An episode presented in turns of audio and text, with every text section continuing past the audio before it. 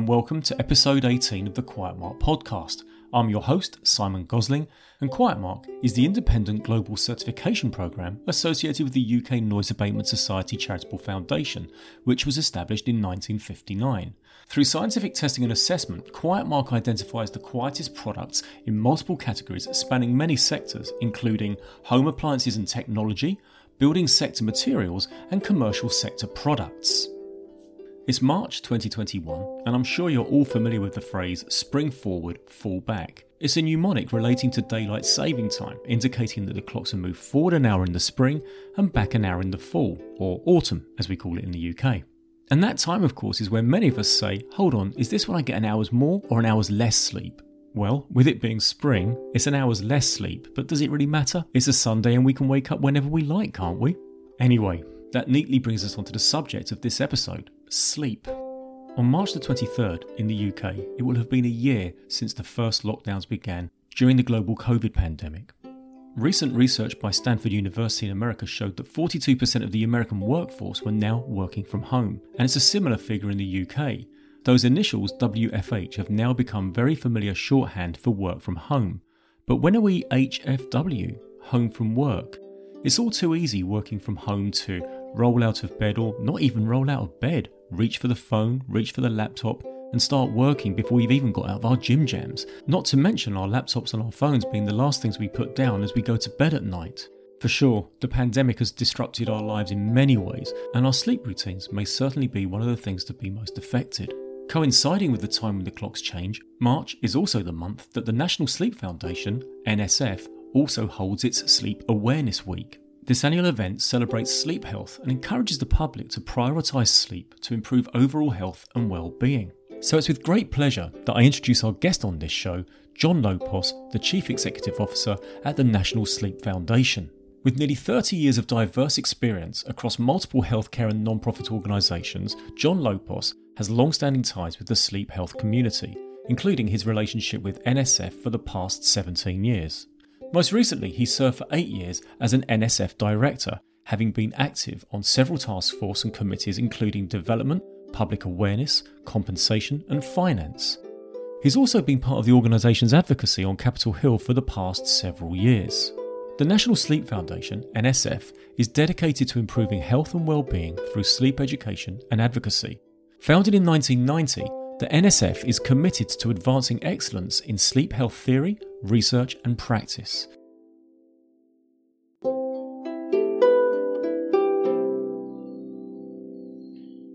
Welcome to the show, John Lopos. Simon, thanks. I'm happy to be here and looking forward to our conversation for your listeners. I should ask where here is for you. Uh, yeah, I'm based here in the United States. I'm actually uh, working here from the home office, like many people working from their home office here uh, on the East Coast, actually uh, today, New Jersey. And for a home office, that's a bit of a professional microphone you've got there, John. Yeah, I wouldn't say that this is an office issue, but uh, knowing that we were going to be recording this, I, yeah, I had to, I had to dip into the mic case and bring some things out. Are you a musician?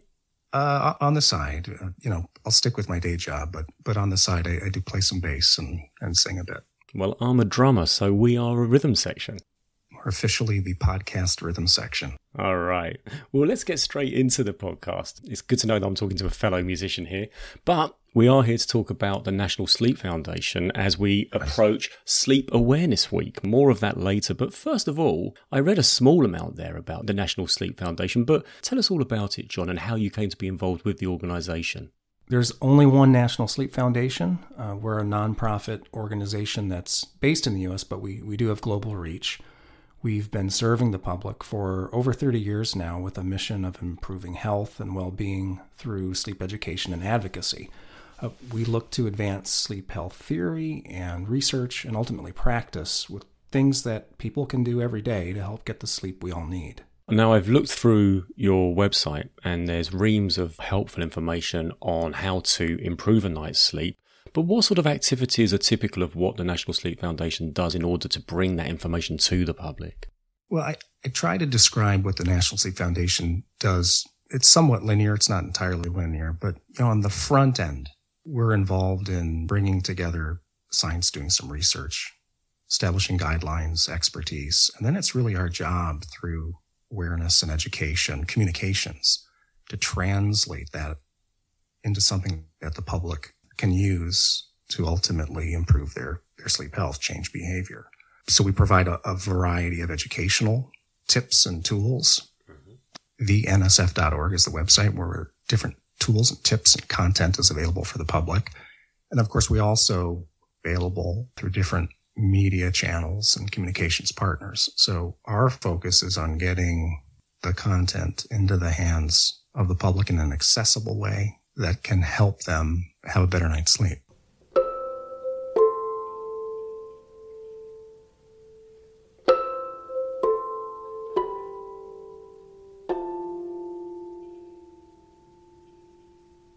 It's an obvious question, but I'm going to ask it anyway. Why is sleep important? Well, first, sleep is a fundamental physiologic process. We need sleep to thrive. Our focus is on educating the public so everyone has an understanding of sleep and its role in performance, optimizing our performance, uh, our mental health, different aspects of our physical health, uh, and that all starts with science. Uh, our goal in the end is for people to respect their sleep and, and work to address the environment around them, get into good habits and practices, uh, not hack their sleep, uh, not try to cut corners, so that it is an important part of their overall lifestyle. You mentioned routines there. It's been a year since the COVID 19 pandemic really hit the planet. We're a year into it in terms of a lifestyle adapting to that.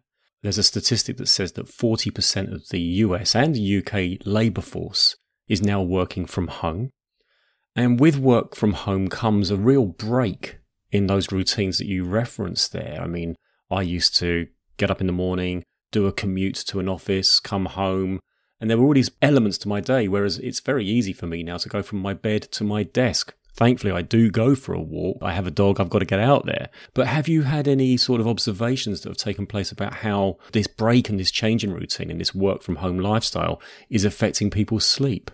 Yeah, there's there's no question that this pandemic has dramatically disrupted our lives in, in, in different ways um, and changed what have been our regular routines, and we'll rebound and recover and hopefully learn some new things. By the way, the the jury's still out about exactly how the pandemic has impacted the public's sleep. There's a lot of uh, there are a lot of different signals we've been seeing uh, that researchers and others have been seeing across regions and populations. So there will be a lot of data to be reviewed and analyzed as they relate to sleep during the pandemic. One of the things we've tried to emphasize for people during this time, and obviously the public health focus and the priority has been on wearing masks and social distancing, hand washing, and and now for many vaccination there are some fundamentals to healthy sleep, some recommendations we make that we think are evergreen. Uh, for example, uh, we still would encourage people during this time of disruption to have a relaxing bedtime routine. You know, everyone has a slightly different wind down process, but, but that's an important part of preparing for sleep. So, we're encouraging people to try to keep a consistent bedtime routine, which also would include trying to go to sleep and wake at the same time every day, uh, including weekends, regular exercise, not to overlook the importance of what we call a sleep friendly environment in the home, in the bedroom, which would mean turning off electronic devices around an hour before you try to sleep, uh, managing things like temperature and light and sound uh, that all contribute to what we call again a sleep friendly environment, um, specifically, again, a sleep friendly bedroom. Then there are the recommendations for how many hours of sleep people should be getting. We recommend between seven to nine hours of sleep each night for most adults. And on our website, theNSF.org, uh, we not only have these tips, but we also have our recommendations for how much sleep people may need, uh, how many hours. Um, that's broken out by different age groups. So there are some things that, despite this disruptive period, we've continue to encourage people to stick to as best as possible. Those are really evergreen recommendations, and we believe that when those contribute to improved sleep health, that improvement in sleep is going to show in their overall health, um, including immune function and immune response. And so it's important to keep that in focus as well.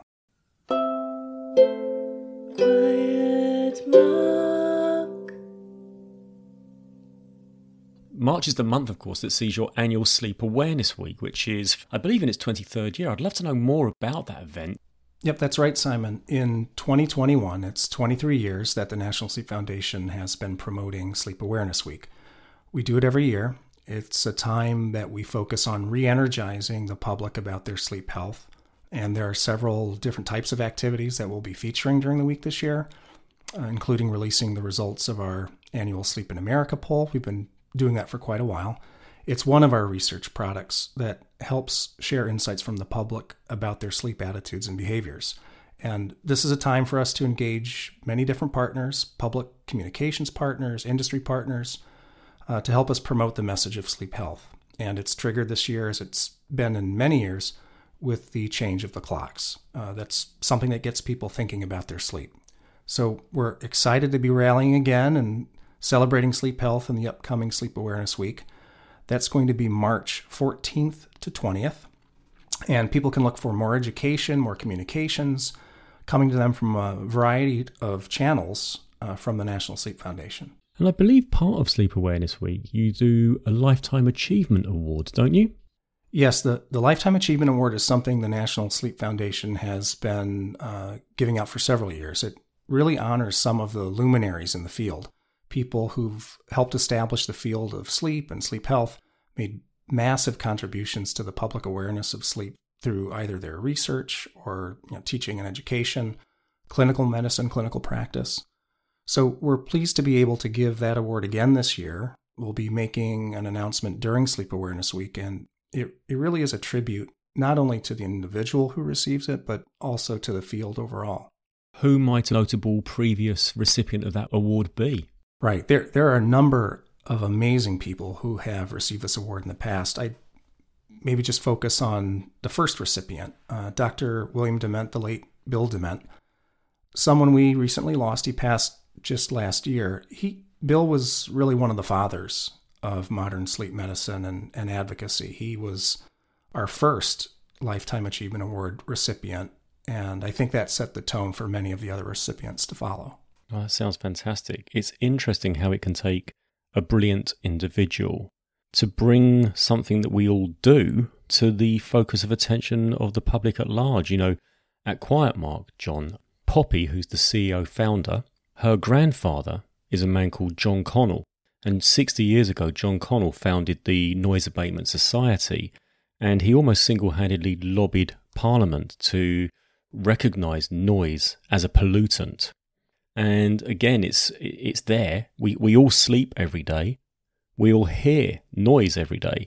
But it sometimes takes individuals to recognize the health risks, the benefits of quiet, of noise, of sleep or no sleep, and really put them on the map and make sure that collectively we're recognizing their importance, their significance, and what they mean to the our health at large. And so, yeah, it's a it's a fantastic sounding award, and and worthy of people being recognized for, for sure. I think, you know, the example you've given also, it, it speaks a lot to the importance of advocacy, you know, that we have in pursuing the missions that we, that we do. Yeah. And, you know, National Sleep Foundation, it's been 30 years and, and we're gearing up more than 30 years and we're gearing up for the next 30 years and beyond that. We're fierce, passionate advocates for sleep health. And that's reflected in the work that we do and, and the people that we recognize.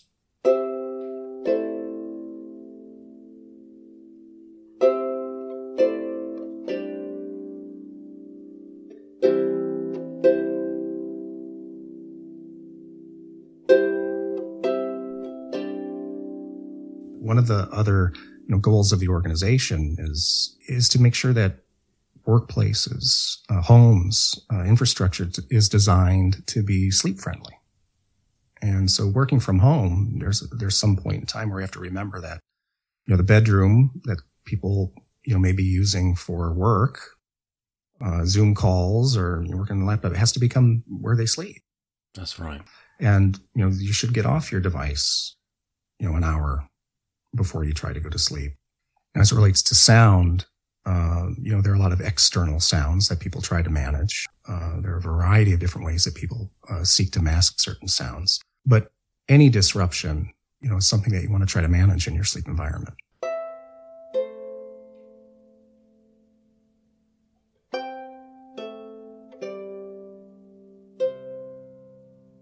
National Sleep Foundation, uh, we also have an award winning peer reviewed journal called Sleep Health, and we think this is a unique platform in the sleep community for research and uh, for scholarship.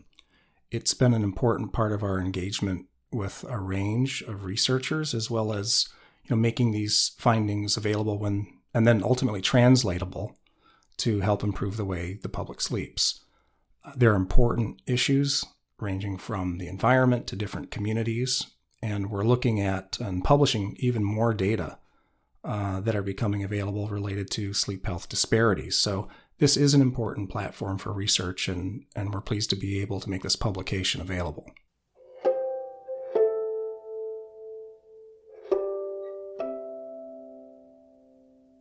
So for almost 20 years, we've been fielding the Sleep in America poll, where we get a sense, usually on a particular topic, uh, where we get feedback from the public around that topic, and we publish those results during Sleep Awareness Week. We also have, when we talk about our research, we also have the Sleep Health Index. That's been a tool that we've used for the past five years, every quarter, about a thousand people a quarter, that helps us keep a finger on the pulse of how uh, America is sleeping. And these are data that we keep track of. I think at this point, we've probably surveyed 21,000 people. It's a helpful indication that we have of how America's sleeping.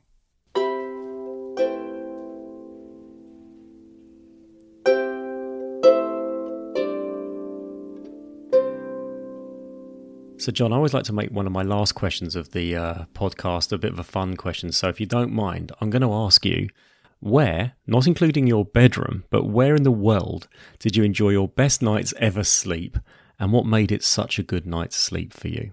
Simon, I'd have to say it's it's uh, it's a simple answer. It's uh, it's in the country. It's uh, you know, there's a little place in the Catskills, and the night before you have a fire and you know, the next morning you're waking up, uh, you know, in the country to the sound of, you know, birds and nature. Um, that's the best sleep I remember having.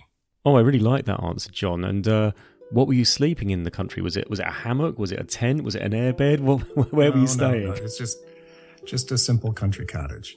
Oh, beautiful! And it was the real quiet of the surrounding environment that that helped, I guess. I, I think it's a combination. There's, you know, it's a set routine uh, up there, and uh, it's quiet. The temperature's right. Uh, not a lot of distractions. God, I think I want to go there myself right now. I guess when the uh, when we're allowed to travel again, that's going to be the first place I head. John, thank you so much for taking time in your Always busy schedule. Thanks, Simon. Yeah, well, and listen, yeah, thanks, good luck. Thanks with, very much. Oh, you're welcome. Good luck with Sleep Awareness Week. Uh, we look forward to seeing how that all works out for you. And the insights you've shared today have been very beneficial. I'm sure many of our listeners will be taking stock and hopefully will have helped them to get a good night's sleep too. So, again, thanks for your time. Certainly hope so. Thanks, Simon.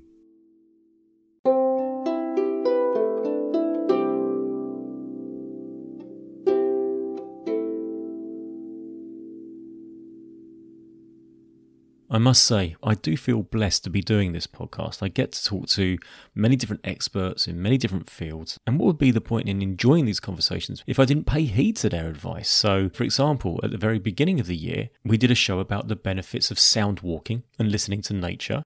And I promise you that since then, every day I've been out either on a cycle ride or a dog walk. I've always taken a moment to just stop and listen to nature.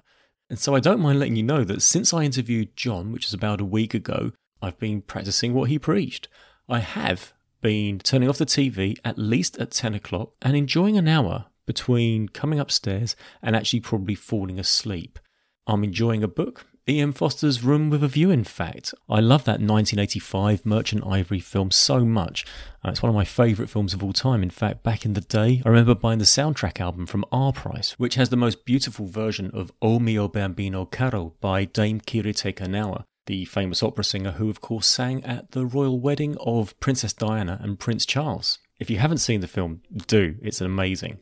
And I'm really enjoying the book version. And I'm also enjoying just switching off devices, no screens post 10 o'clock. I am sleeping better, albeit my dog still insists on waking me up around about 5:30 in the morning with his paws on my shoulder as his way of letting me know that he needs to be let out downstairs to go to the toilet. But that's another story. At least I'm trying. But it really is very important for our well being and our mental health to practice what John has told us on this episode and get a good night's sleep.